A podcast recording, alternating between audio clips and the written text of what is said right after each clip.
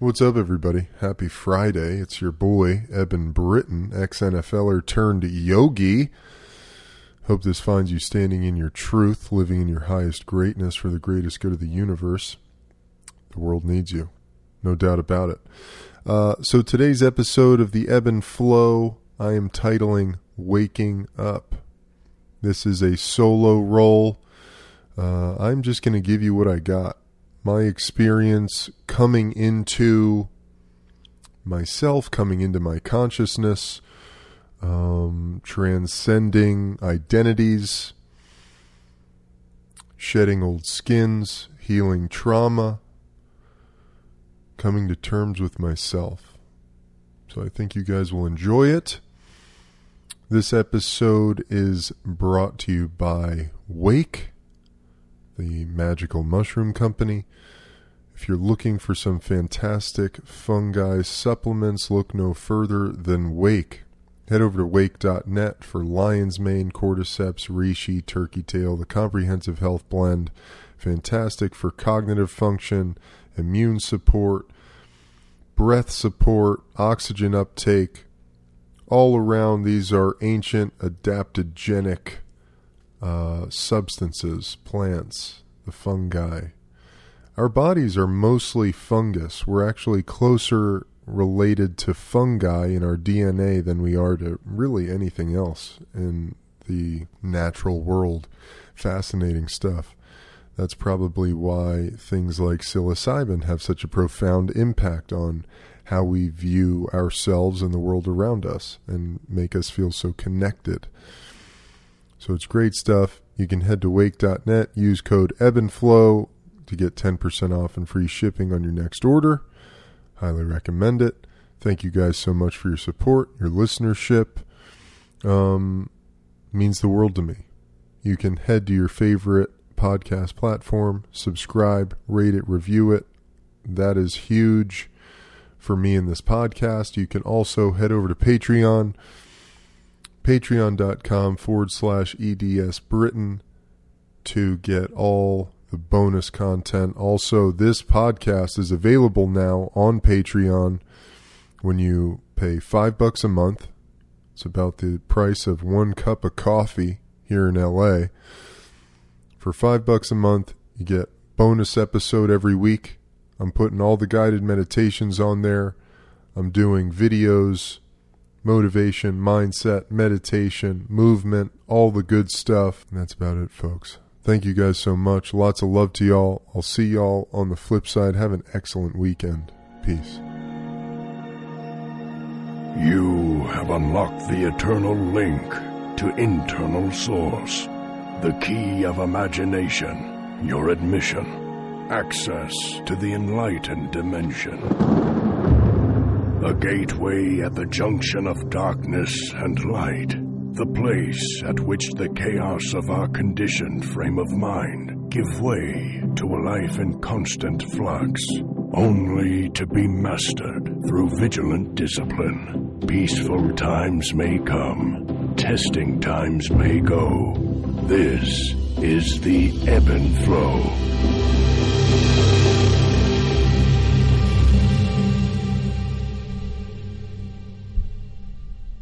Hey, everybody.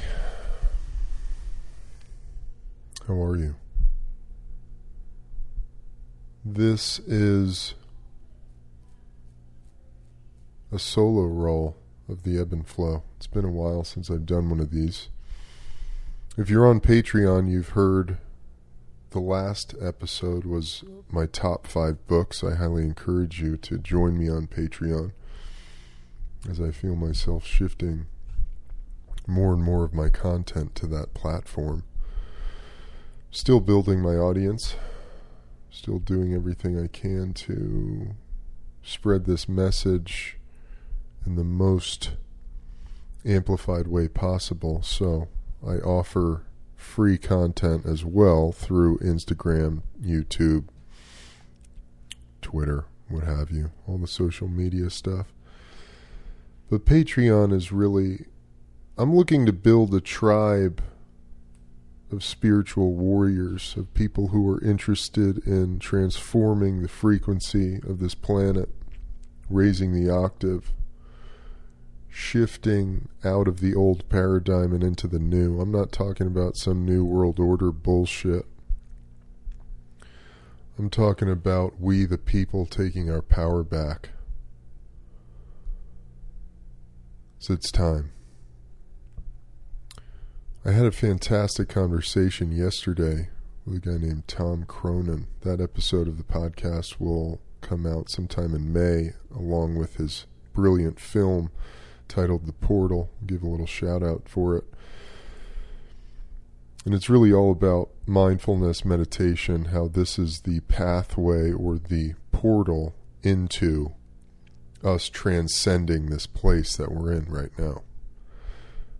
Because there's just so much fear. There's so much fear, judgment, denial, distrust. And we've created all of that. We've done that to ourselves. Um,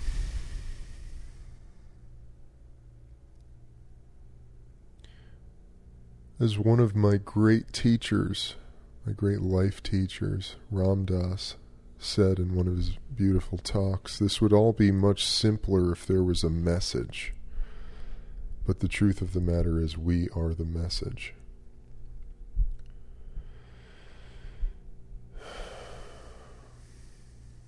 We are the message.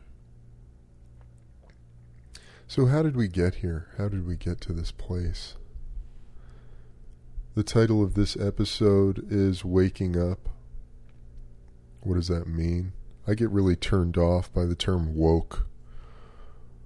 I think that's a term that's used by people who have no idea of what they're even talking about, to be honest.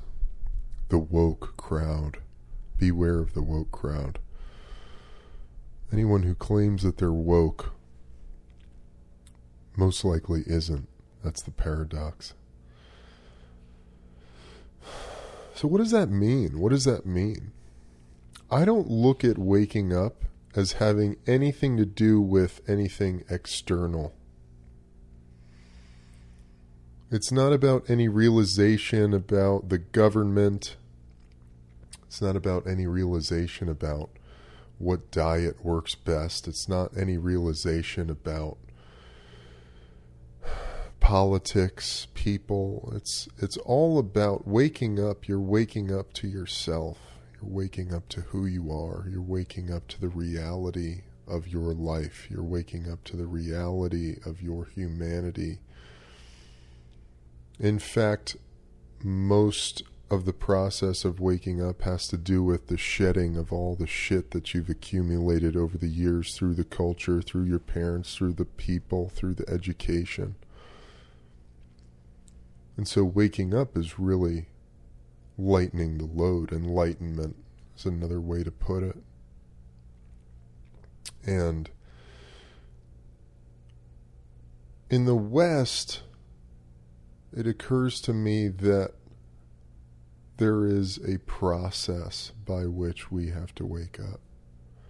Because in the West, we have accumulated so many layers, so many skins, so many veils through the distractions of the material realm and the cons- consumption and the externalizing of success and the need to be constantly proving your status through the things that you have the car that you drive, the house that you live in, the clothes that you wear, the labels that you brandish yourself with. And all of that, the amount of followers you have in your social media channels, all of that shit.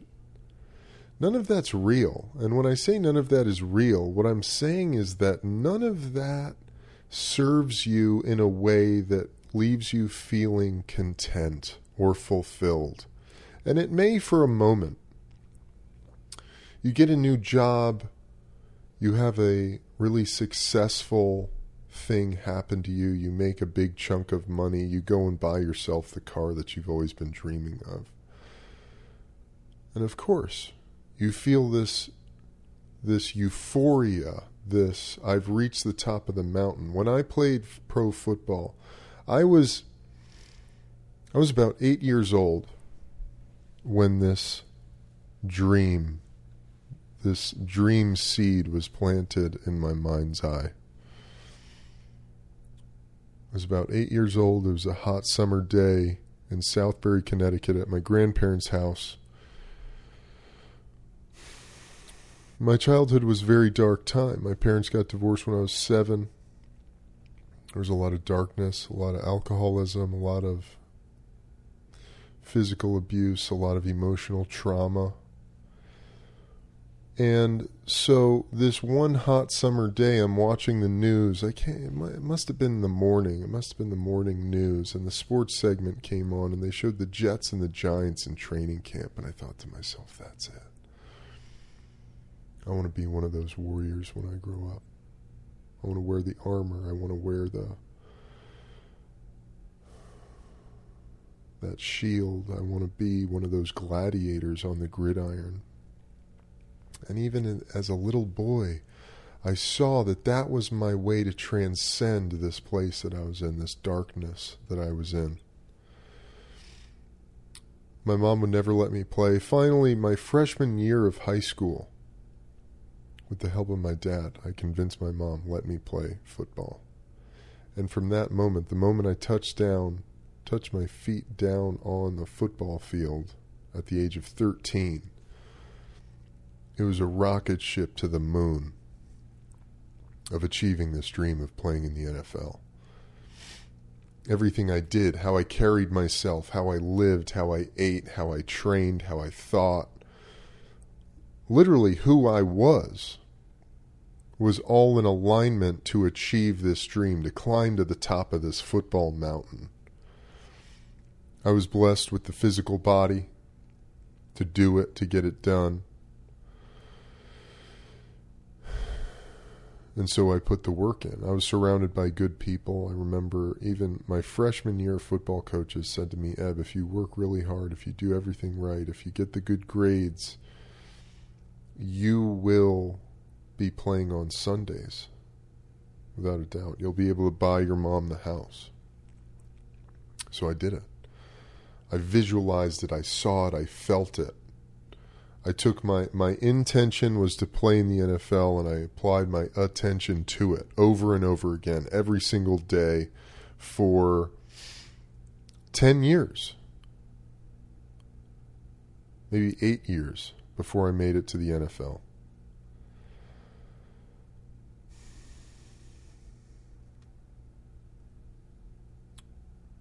I took that seed in my mind's eye I visualized it. I felt it in every cell of my being. And my subconscious mind laid the blueprint that my body then just acted out and carried out. And one day at a time, I built it. I stacked moment on top of moment until I made it to the NFL. In 2009, I was drafted 39th overall in the second round by the Jacksonville Jaguars. I had achieved this dream. I'd achieved this dream that I'd set out since I was eight years old to achieve. I'd, I'd reached the peak of this mountain.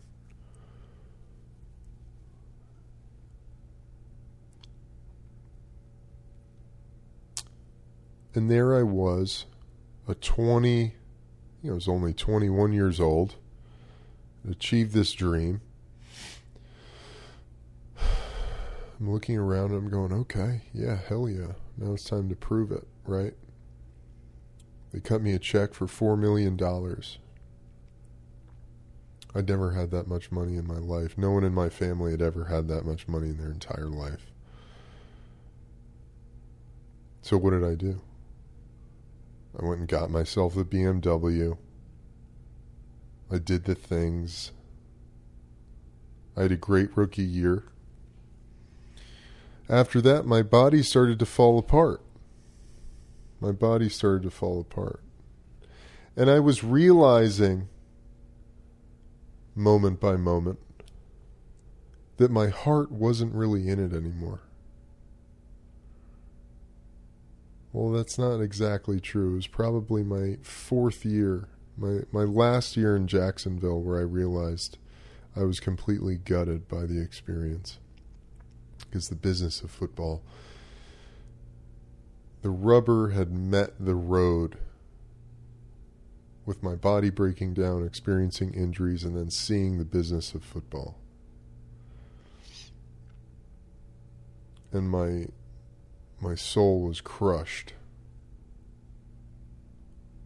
My second year, I herniated a disc in my back, had excruciating sciatic nerve pain down my right leg, which I managed every day. I was in the facility at 5:30 in the morning doing all the things, the hot tub, the cold tub, getting massage, stretching, the core work, all the shit. Day in, day out. 5:30 in the morning in there getting treatment, getting worked on, getting my body to a place where I could just get on the field and perform and try to play. For 8 weeks I'm doing that every day. Finally, we get to play. We're going to play the Kansas City Chiefs. And thank God I dislocate my shoulder. We're on a drive. It's the second quarter. I dislocate my shoulder. It's a run play. My legs get caught up in a pile, pile of bodies. I hit the ground, my right elbow on a 90 degree angle, hit the ground, land right on my elbow. I come up, I can't move my right arm because it's out of the socket. I pop it back in the socket. We finish the drive. I come out onto the sideline. I'm yelling at my trainer, dude, get me a fucking shoulder. I need a shoulder harness. My trainer, God bless him, Justin, he's looking at me like I've just grown a fucking third eye. I'm like, Justin, I gotta go, man. We got a two minute drill coming up. I need the shoulder harness ASAP. He runs away, runs back with the shoulder harness. It's like a NASCAR pit change. Fucking throws the throw my shoulder pads off, slap this shoulder harness on. My, by the time my shoulder pads are coming back on, strapping up, we're my, the offense is heading back out onto the field for a two minute drill right before the end of the half. I go back out, two plays in, I'm pass protecting. Mike Vrabel gives me a swipe. My right arm catches my right arm, it comes out of the socket again. This time I can't get it back in. I run off the field, tapping the top of my helmet. My backup, he runs in. takes the team doctors about three minutes to get my shoulder back into the socket. They're struggling. They're saying, Eb, can we get you into the locker room to lie you down? I'm like, fuck no, get it in.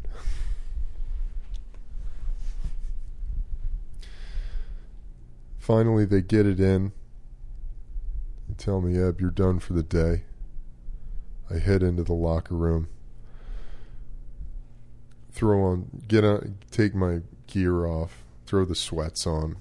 They put my arm in a sling. Pop some pills, get some Vicodin in me or something. And the whole time I'm thinking to myself, eh, I'll be ready for next week. I'll be ready to go next week. No big deal. For Dallas, I'll be ready to rock. Watch the rest of the game, the second half from the sidelines. In a opiate laced haze with a giant dip of tobacco in my cheek. Thinking to myself, I'll be ready for next week. And so it wasn't until after the game where the doctor brought me into the training room. He said, "Eb, you're done for the season. I can't let you play." And I just burst into tears because there was never, never been a time in my career where I wasn't able to play or fight through the pain. And I was always willing to do that. I was always willing to sacrifice myself. I was literally willing to kill myself for this game, for my brothers, for my coaches, for the fans, for my family I was literally willing to kill myself. So I was told for the first time, Eb, you're done for the year. So that was a big moment. Because this identity as a warrior was starting to, it was cracked. There was a crack in it. So.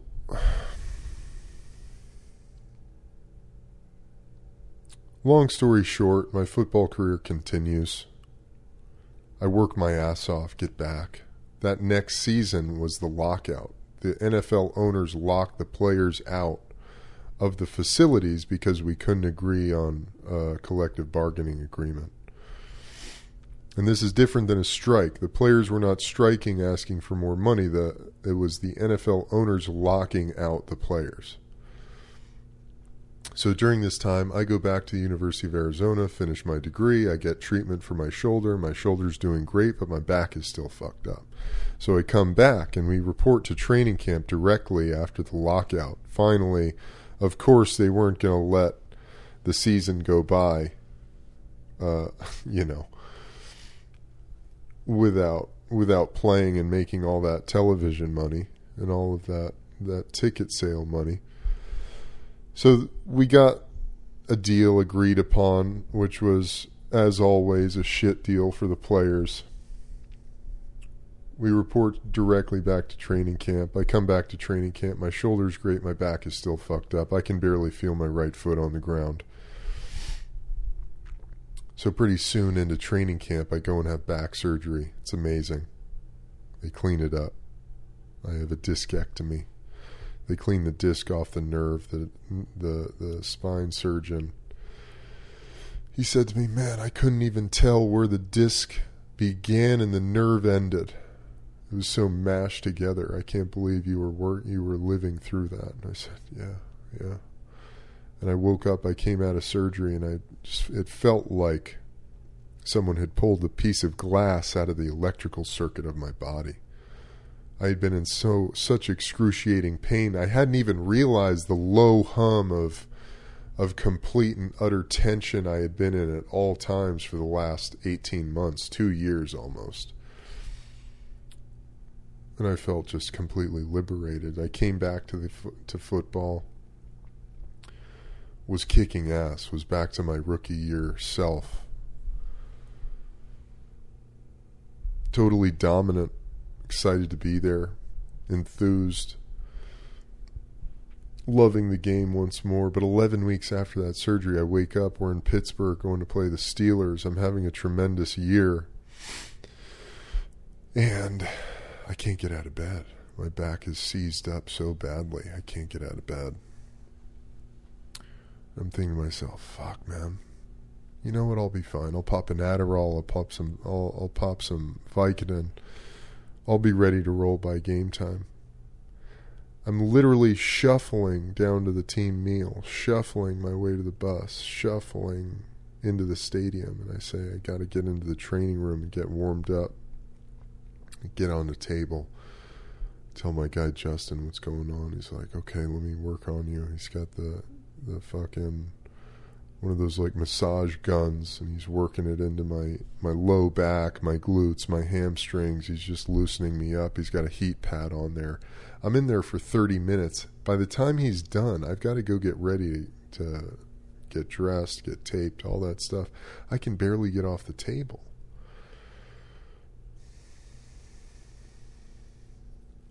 Go and lie down in front of my locker try to stretch some more to loosen up a little more. I'm looking up. I open my eyes, and there's my head coach, offensive coordinator, O line coach looking down at me saying, Eb, you doing all right? You going to be able to go today? And I go, yeah. And as I try to get up, I couldn't get up. I couldn't get up off the floor. And they say, okay, you're done for today. For today. You're not going today. Say, Eb, maybe we worked you too hard coming out of back surgery. You just need some time off. We'll give you this week off. Look at next. Look at getting back next week. Okay, cool. That next week, they put me on some sort of steroid pack. Not exactly sure what that was supposed to do. I take the week off practice, letting everything just kind of settle down. I'm thinking to myself, man, maybe I have a cracked hip. Maybe I have a cracked vertebrae. I don't know what's going on, but something's wrong. I missed the following game. Come back the next week. It's Monday, Monday morning. Pull into the facility, park my car, get out to walk in. I have a back spasm so bad I'm brought to my knees in the parking lot. My teammates have to pick me up and like help me get into the training room. So I get into the training room. They're like, "What's going on, man?" I'm like, "Dude, I don't know. I my my back is spasming up so bad I can barely stand. My legs are literally giving out." Oh man, okay. Uh, we let's get let's get an MRI done.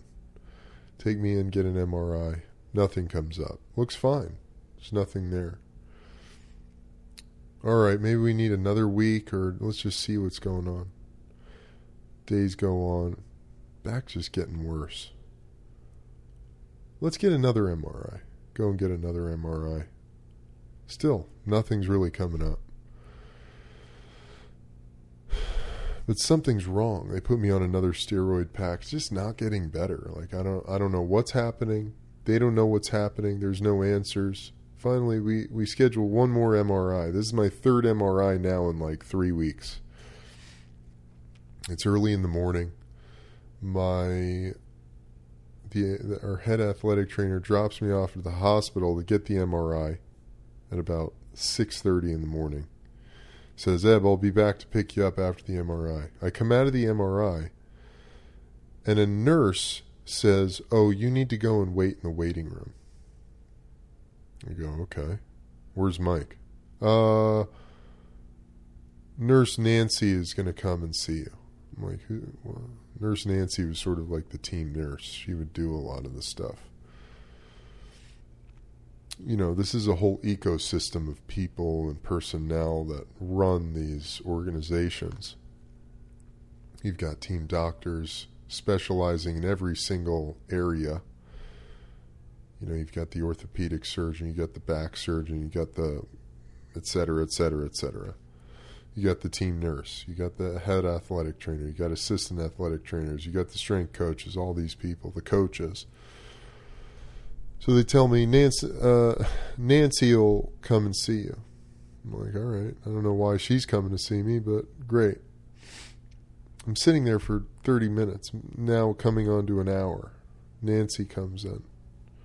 She's got this really disturbed look on her face, saying, yeah, bye and she won't really tell me anything. She it seems like she has some information, but she's not telling me anything.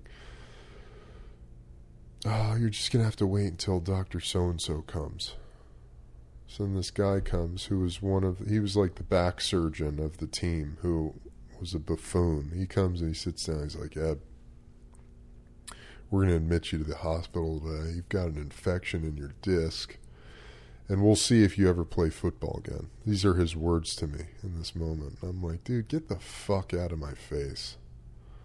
They admit me to the hospital. I spend the weekend in the hospital. They need to do a biopsy on my disc.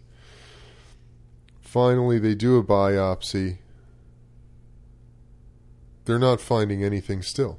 There's no actual sign of an infection, there's no sign of anything. I've spent the weekend in the hospital. They send me home Halloween night. I get home, back spasm so bad I'm brought to my knees in my living room. I'm on the floor face down, can't get up. My wife is in tears. She's like, my mother is there. She's like, go get so and so from across the street. He needs to come and help. And I'm like, fuck that. I pull myself up, up off the ground, get on the couch. Something clearly is wrong. It took another week to find out there's an infection in the disc. So there we are. I've got an infection. Go into the hospital, see the infectious disease guy. He tells me that thank God it wasn't staph or MRSA, but this was a, a an infection. It was a very low. Uh, it was a very a bacteria with a very low virulence. He likened it to the bacteria that causes acne. I said, huh, that's interesting. How'd that happen? So I get put on eight weeks of intravenous antibiotics. I lose a ton of weight. I'm still thinking to myself, you know what? I'm going to be back. I'm going to be back for this thing. I'm going to be back ready to rock next season. eight weeks of intravenous antibiotics. I'm staying at home. A nurse is coming to my house every day to inject me with these uh, antibiotics. Um, and I'm still thinking to myself, you know what? I'm going to make it, man. I'm going to be here. Now, I guess I wanted to say all of this. Basically, by the end of that season, the team got sold, the head coach got fired, new owner, new head coach. I come back for my last year. The energy is really off. Me and this guy, this head coach, are just not jiving. For whatever reason, he just doesn't seem to like me. Maybe he was thinking I was done. I'd had too many injuries. I worked my ass off to get back. My body just isn't what it was. I start the year off starting at left guard. First game of the season, we're playing the Minnesota Vikings. A guy gets thrown into my left ankle. I've got a low high ankle sprain. I rush it back. My my agent gets a I get a third party doctor to say, Eb, this is a this is a low high ankle sprain. This would be in need of surgery if it was a little bit higher, but this is like a six to eight week recovery. Meanwhile, the team doctors are telling me this is a two to three week recovery. The head coach is calling me on off days when I'm going to see my Rolfing uh, practitioner, trying to figure out if I'm trying to game the system or what the fuck is going on. I, I couldn't really believe it. It was, but you're starting to see here the deconstruction is starting to happen. So I rush back. They're saying, Eb, you'll be ready. We're going to get you back this week, Eb get out on the field and practice, tape this fucking ankle up as best. Uh, it's it's like a cast of tape on my ankle. I'm saying, guys, I can't push off it. I can't move to my right. I'm playing left guard. I can't move to my right. I can't push off my left ankle. Here, uh, I, am not exactly sure why you keep telling me I'm going to be ready. And they say, Eb, just do it. You know, you're going to be okay saying, okay, I'll do whatever it takes for the team. I will kill myself for this team. Remember that. So that week, we're playing the Cincinnati Bengals. I'm going up against an all pro defensive tackle named Geno Atkins, who the previous year I had completely dominated. So I'm thinking to myself, okay, taking one play at a time. We got this. We could do this.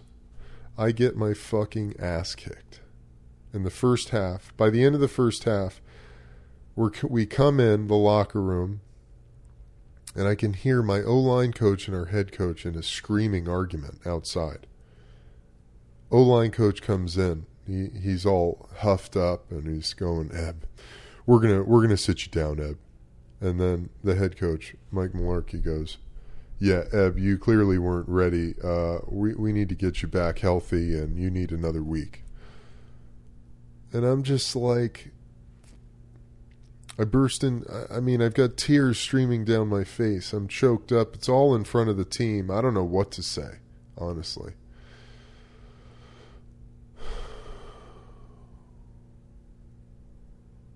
So I'm thinking to myself, okay, well, I needed, I needed more time. Here they are. They're telling me I was done. Okay, good. So they're realizing it. I'm going to take it at that. At the end of the game, the head coach says to all the reporters in the media, he says to them, Yeah, left guard spot's up for grabs. so I'm like, Okay, bitch. So I come back, work my ass off for the game against the Bears, earn the starting job. I have a solid game. Still not playing my best, but I have a solid game. I've got a bum ankle. I've totally been worn thin.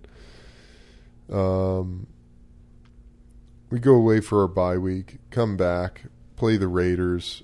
At this point, the team is one and six, one and seven. After that, we lose to the Raiders in Oakland, and they bench me. They bench me. And at this moment, no one can really tell me what's wrong but I've gone from being the golden child, the team leader, team captain, to literally the black sheep, the exile, the guy that our head coach, at least one of the guys, our head coach, is literally blaming the lack of success of the team on. And I go through this process of complete disillusionment. This game that I've grown up loving that has been so profound of an influence of a vehicle in my life it's starting to crumble. You know these guys my family the coaches my father figures my gods. I'm starting to see the business the business of football is beginning to erode this thing that I've called a game and called something that I love so much there's a great line in North Dallas 40 by John Matuszak, who is a, a an all-pro football player, defensive tackle for the Raiders for a long time. And he said, every time you call it a game, I call it business. Or every time I call it a business, you call it a game. And every time I call it a game, you call it a business. Talking to the coaches, and he's in this incredible monologue screaming at this little coach and it, it was a fascinating experience because all of a sudden I realized, man, I've been here willing to give it everything I have. Literally every ounce of myself, my blood, sweat, and tears, and here these guys are, and I'm breaking down. And they just don't see it that way. They look at me as a commodity, a replaceable part. And that was a moment of awakening for me because I saw through the veil of this illusion that was the NFL. I saw through the veil of all the smiles and the happy go lucky, egocentric behavior that everyone's putting on about, you know, what a privilege it is to be there and, you know, how great we all are and what a blessing. And I'm seeing the business of this thing and how that overrides everything. Because at the end of the day, people's jobs are on the line. And here I was, a broken part, not able to perform at the way at the level that they needed me to or expected me to and the team here here's the team i mean it's going to shit one game at a time, completely falling apart. And so the coach is looking for any excuse he could possibly find to point the finger at why it's not working the way he told everyone it was going to work. And I was part of that. So it was a fascinating experience in the energy of people. People can tell you all sorts of things. Their words can say all kinds of things, but their energy tells you the truth. I'm looking at my O line coach who I played for for four years. God bless him, Andy Heck. I love him to death, even to this day. I'd love to talk to him. I'm asking him, Andy, like, what's going on? He couldn't even look at me. He'd be so choked up. He couldn't tell me anything. No one could tell me anything. No one could talk to me about anything. It was an incredible experience. So, I went on to after that season. I was I really thought about being done with football. I was ready to be done. Had some conversations with people. Felt had a conversation with my wife, my dad, my mom, uh, and then one of my closest teammates, a guy who ended up playing 14 years as center for the Jags, a guy named Brad Meester everyone was super supportive either way I wanted to roll with it. I mean, mostly it was, you know, my wife was like, "Hey, I mean, you know, whatever you want to do. I got your back." Brad said to me, "Eb, every single year I come out of the season and I think to myself, I'm done. And then I just give it one more year. And I take it one day at a time and I see how it goes. And here I am, 10 years later. At that point, he was 10 years later. And he said, Eb, maybe you, you know, give it a shot with another team. Sign on with another team. Maybe you find your love for the game again. Maybe you don't. But at least that case, if you give it another shot, you can find out for sure if you're done or not.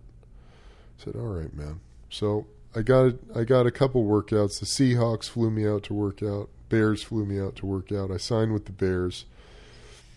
I had one really magical year. That first year in Chicago was really magical. I had a fantastic season. I was the sixth man, the swing tackle, played monster tight end as well, which meant I got to come in for 20 to 30 snaps a game and just have fun, dominate. The Chicago Tribune or the Sun Times, I'm not exactly, I can't remember which one, wrote an article about me about how every time I was in the game, the offense was 20 to 30% more productive. So I consider that a success. I came back one more year. It all fell apart again. I saw the business, I saw the ego of the coaches and the all the shit that comes in that environment. And so I came out of my football career and I had to start this healing process. And what I learned by the time I was done in football, that last year in Chicago, I was so fucking miserable. I was exhausted. I was in so much pain. And here I was, having achieved this quote unquote dream I had had since I was eight years old. And I was fucking miserable. I was so unhappy. Maybe the most unhappy I've ever been in my life. Grinding it out. And yes, there were moments of complete and utter bliss. There were extreme highs and some really dark lows. But at the end of the day, there was still this hole in my soul. There was a hole in my heart. I was unfulfilled. I was discontent. And that's having achieved this dream. I had the cars, I had the house, I had the money, I had the access, I had all the stuff. But that wasn't it. That wasn't it. That wasn't doing the thing that I thought it was going to do. Coming out of my career, I realized my entire football career was, for me, playing football was about proving to the world how big and scary and to be feared I was. It wasn't about the fact that I really loved it. I loved aspects of it. I had a lot of rage and a lot of anger in my being when I was a kid. And football was this incredibly therapeutic pathway to take it out on the world and be celebrated for it. The more violent I was, the more dominant I was, the more rage I exacted on other human beings on the football field, I was celebrated and I climbed that ladder of success. People told me how great I was. People told me what a badass I was. But outside of that, you know, I really I spent from the age of 13 to the age of 28, 15 years of football. Day in, day out, I spent a lot of time overriding my sensory experience. What do I mean? I experienced a lot of pain. I experienced a lot of physical trauma. I experienced a lot of emotional stress, a lot of psychological stress, a lot of psychological pain. And I spent day in, day out overriding that to get back out on the field, to play, to produce, to participate, to dominate, to compete. And when you do that day in, day out for so long, all of a sudden one day you wake up and you don't know where you begin and the rest of the world ends and who you are and what you like and what you actually want to do with yourself.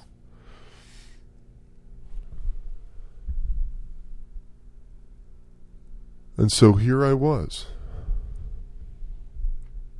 Maybe a year out of football. And I had to figure it out. I, I realized that for 15 years, I had spent every single day of my life. I knew exactly what I was going to do from 7 o'clock in the morning to 7 o'clock at night. Every relationship I had, I related to people from this, this role of the superstar athlete my friends, my family, the closest people in my life, the people I met on the street, everybody, every single person I met, every relationship I had, all communication was through the lens of being this person. But that wasn't me. That was an identity I'd I'd created. At the age of eight, which really started to materialize when I was 13. And then it only grew. Because then, as you start to have success and you start to climb the ladder, you start to just wear the glory. You start to wear the achievement. You start to wear the success over you. And so for me, I found myself a year out of football, no idea who I was, no idea what I was supposed to do. You know, through that whole experience, by the grace of God in high school, I realized I had this I had this really wonderful upbringing of being an athlete and an artist. My family is filled with athletes and artists, so I had this really beautiful yin and yang, creativity and competition. And so, sometime in high school, I realized I want to be a writer when I grow up. I love telling stories. I love the feeling of pen to paper. I love writing. I love doing that.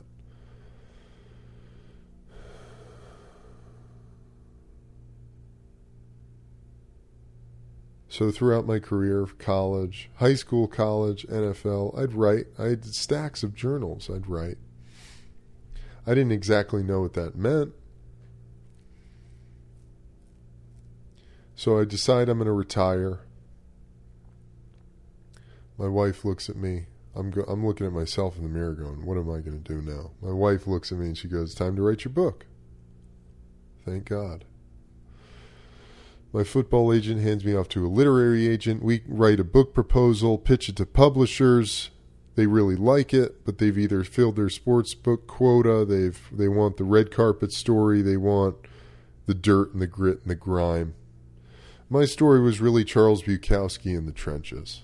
It was the nitty gritty, offensive line, everyday story. The pain, the punishment, the heroism,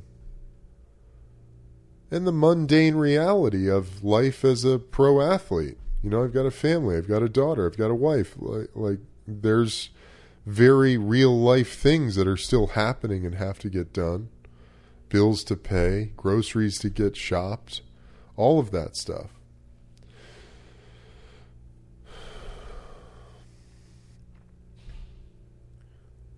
So I end up writing this article for SI.com, SportsIllustrated.com. They had a section, editorial section called The Cauldron, and I wrote this article.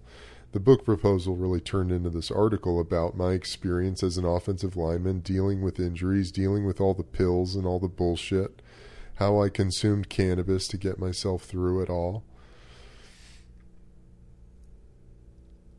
And what that experience was like.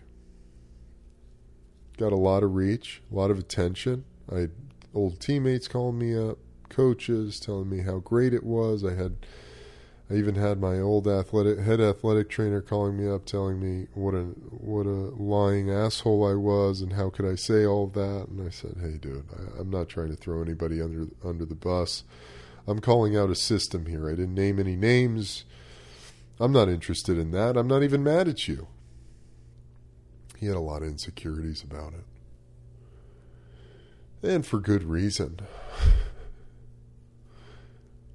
So I wrote the article, and that started me on the path in cannabis. It started me on the path of truth telling, of truth seeking. What is this thing happening inside of me? Here we are, waking up. What is this thing happening inside of me? I can't lie. I can't even be dishonest about it. How can I say how can I not be honest about what's happening in me? This is all I have.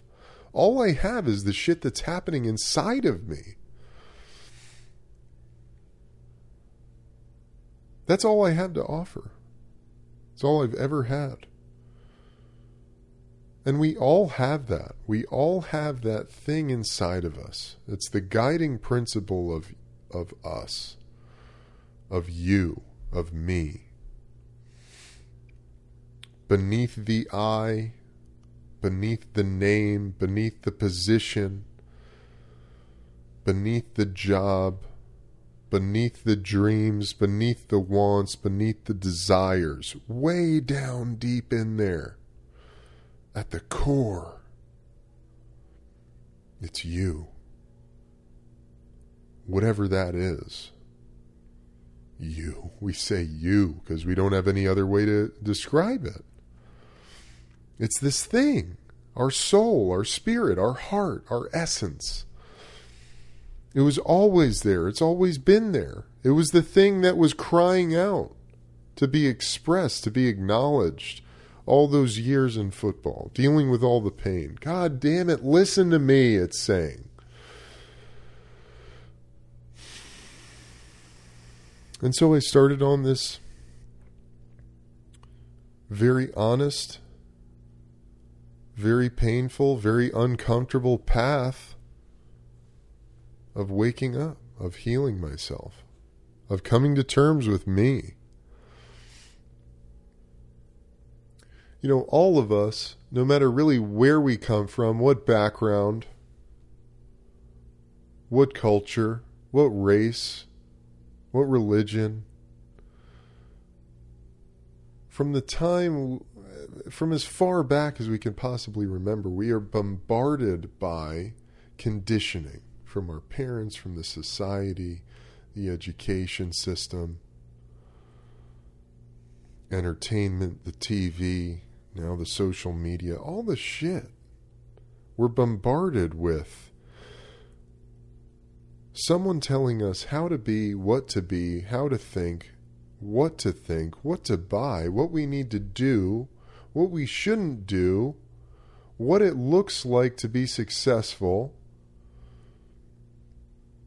and it's all completely meaningless. If you're going to spend your life living the life you think someone else wants you to live, you are bound to end up discontented and unfulfilled and miserable.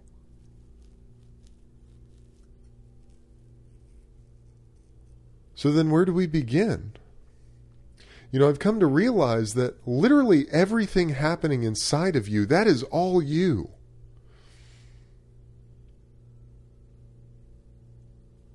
It's all you.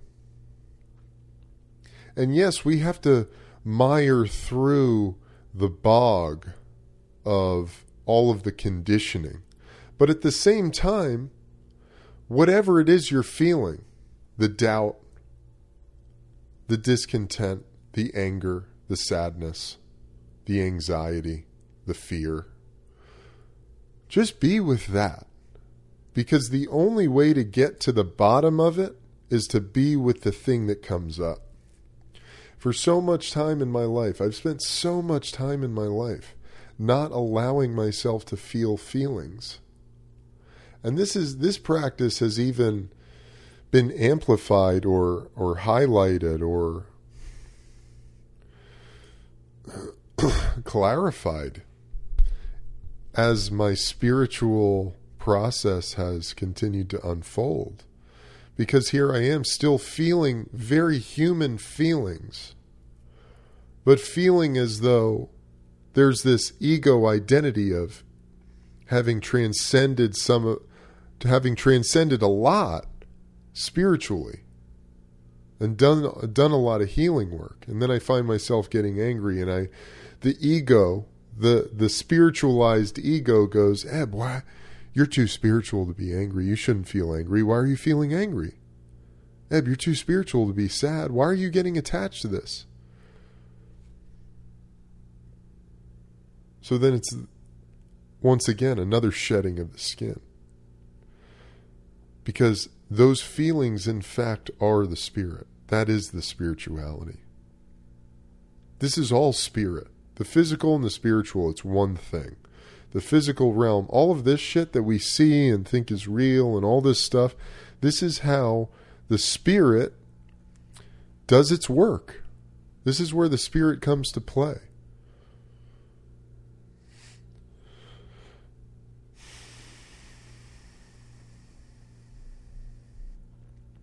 All of it, all of it matters. All of it is real. All of it is to be acknowledged and respected and appreciated. All of it. The darkness and the light.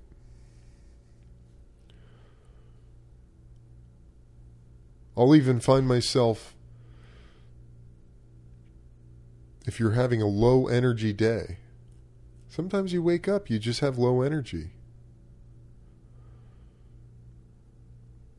And then that gets translated into, oh, I'm not having a good day. I don't feel good today. Why? So what? You just have low energy. So what do you do with that? Oh, maybe it's a day to rest. Maybe it's a day to lie down. Maybe it's a day to stop trying to do so much bullshit and just fucking be. Enjoy the sun. Take a nap. Do some reading. Breathe. Meditate.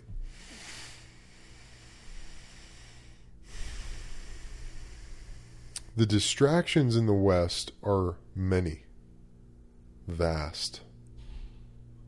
The social media, the emails, the work, the stuff, all of it, it's moving really fast. Consciousness is moving really fast.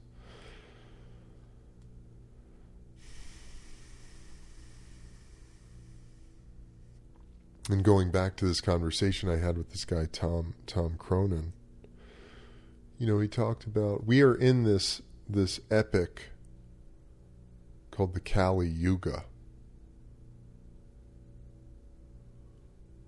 which is really the, the age of chaos or destruction. It's where Shiva comes in and obliterates the whole thing. It's where the darkness is really seems to be winning at this stage.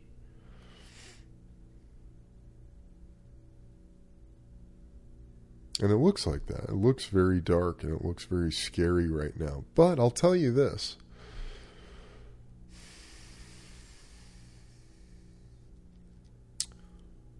This is another sort of trendy term that that turns me off a little bit, but it's a great way to describe this and maybe it's the only way, but we are in the midst of a massive awakening look around you, even in yourself. There's probably something happening. If you're listening to this podcast, there's probably something happening inside of you that feels transformative, that feels uncomfortable. That's there's something happening inside of you that's going, you know what? The way we've been doing things, it's not working anymore and we need to make a shift. We need to change. And that's your spirit, that's your heart speaking. And I encourage you to follow it. There's a million diets, there's a million workout plans, there's a million programs, all sorts of things out there for you to latch onto, get involved in, work through, do, all that stuff. And a lot of it's good. A lot of it's really good. You know, there's a lot of great information out there. I'll tell you one thing there's not much good information coming through mainstream media. There's not much good information coming through the news. I mean, that goes without saying, but literally, like, not much good information at all. Most of it is nonsense. It benefits a very small percentage of people at the top of the food chain called humanity, to keep everyone in fear, to keep us all really divided and identified in the material shit. And that's not serving us anymore. That's not serving you. It, it wasn't serving me. I couldn't do it. I literally, I found myself looking up at this thousand foot wall going, there's nowhere else for me to go. None of the escape valves are working anymore. The alcohol, the weed, the drug, nothing, the sex, uh, jacking off, none of it. The video games, the scrolling, none of it is working anymore.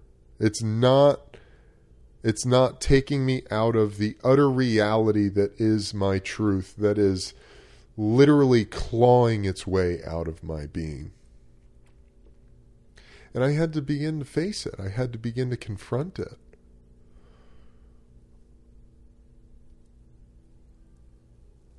And the tools by which I have learned to cultivate this relationship, this really deep, rich relationship with myself.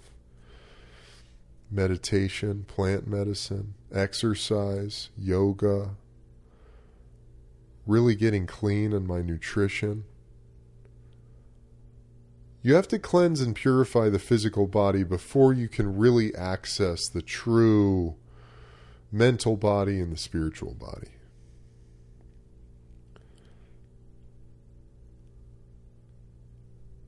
There's a lot of gunk, there's a lot of shit to clear out, especially if you live in America. How did we get so identified in the mind? How did we get so identified in the intellect? It's so limited. The perception of the mind is so limited. It's limited to the very tiny experience that you've had looking out of these eyes living in this body. But when we drop down into the heart, when we can drop down into the heart and live from the heart, we have access to the infinite intelligence that is the universe, that is God, that is the source of all things, the thing that we came out of. We connect to that through the heart. And once again, as this guy Tom, I'm referencing him because he was fantastic conversation. I talked to him about this, and he said even going further than that, connecting down into your root chakra. Which roots you into Gaia, roots you into Mother Earth, roots you into the source, roots you into your truth and your purpose. Because we all came into this world with a divine purpose through the mechanisms of judgment, denial, doubt, we've been completely disillusioned with our humanness, with the majesty of our purpose, of our uniqueness. We all have one. You're not here by fucking mistake, dude. The universe brought you here for a reason. Did you choose to be here? I don't remember making that choice. I might have when I was in the ether, going from my last lifetime into this lifetime. I could, I, I suppose, the choice could have been made. But what was that choice connected to? If my spirit is in the the ethereal soup of the universe, and then it dropped into my mother's womb.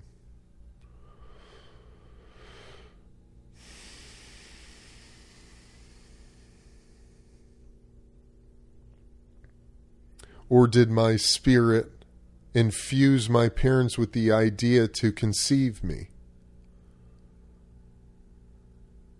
Either way, it lends itself to something much greater than this all just being a fluke. Ah, it's just, eh. There are billions of processes happening inside of your body right in this moment that are just keeping you alive, keeping you awake.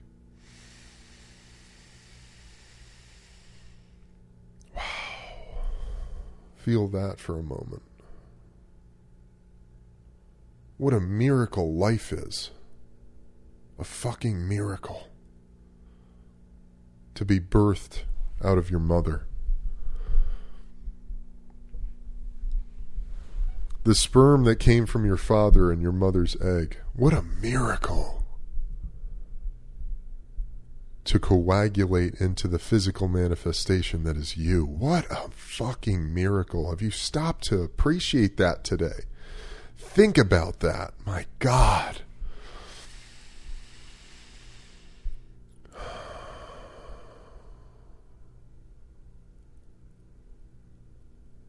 You know, I could tell you stop taking it for granted. Let it all go. Appreciate your uniqueness, your beauty, your majesty as a living being. And that's all good. It's all good. But the truth of the matter is like you just being here. You are the you are it. You are the thing. You are the the universe embodied. Everything happening inside of you is it. Nothing else. There's literally nothing else. It's all this. It's all you.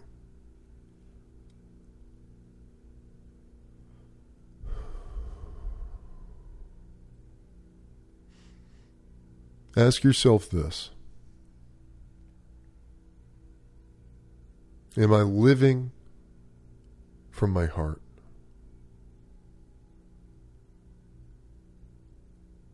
What is my purpose? Who am I?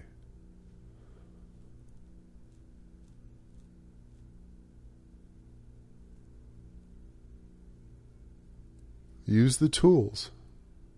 Breathe. Breathing is beyond everything. Just breathe. Just breathe.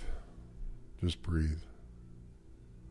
Perhaps everything else from there will take care of itself. So before I let you guys go, let's take three deep breaths.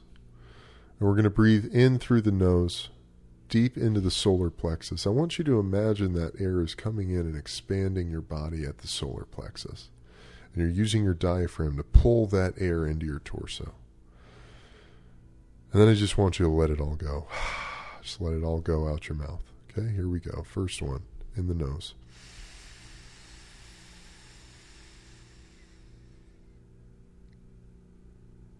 And just let it all go.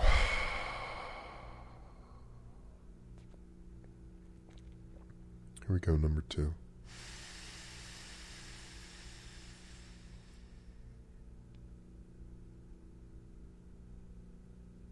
Uh, just let it all go. Maybe you sigh it all out. Let your tongue fall out of your mouth. Uh, number three.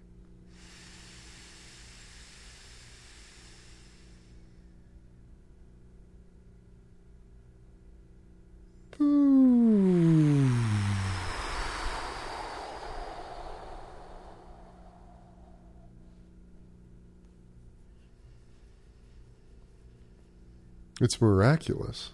It's miraculous. I hope you guys enjoyed that. I appreciate you so much. Thank you for your support. Thank you for listening. If you love this, if you like this, subscribe on your favorite podcast platform, rate it, review it, share it with your friends and family if something resonates with you and you think it would help someone you know. Please share it with them. That's the point. You can also support me in this podcast by heading over to patreon.com forward slash EDS Britton. You'll get a bonus episode of the Ebb and Flow podcast every week. You'll get guided meditations, med- uh, mindset, movement, nutrition, all kinds of good stuff. Hear my thoughts. Um, and I'm really looking to build a tribe of badasses who are interested in changing the world. So if you're down with that and you got five bucks to spend a month, head over to patreon.com forward slash EDS Britton and I'll see y'all there. Great way to connect. I love connecting with you guys. So thank you so much. Have an excellent weekend, everybody. Much love to you and your loved ones. I'll see y'all on the flip side. Peace.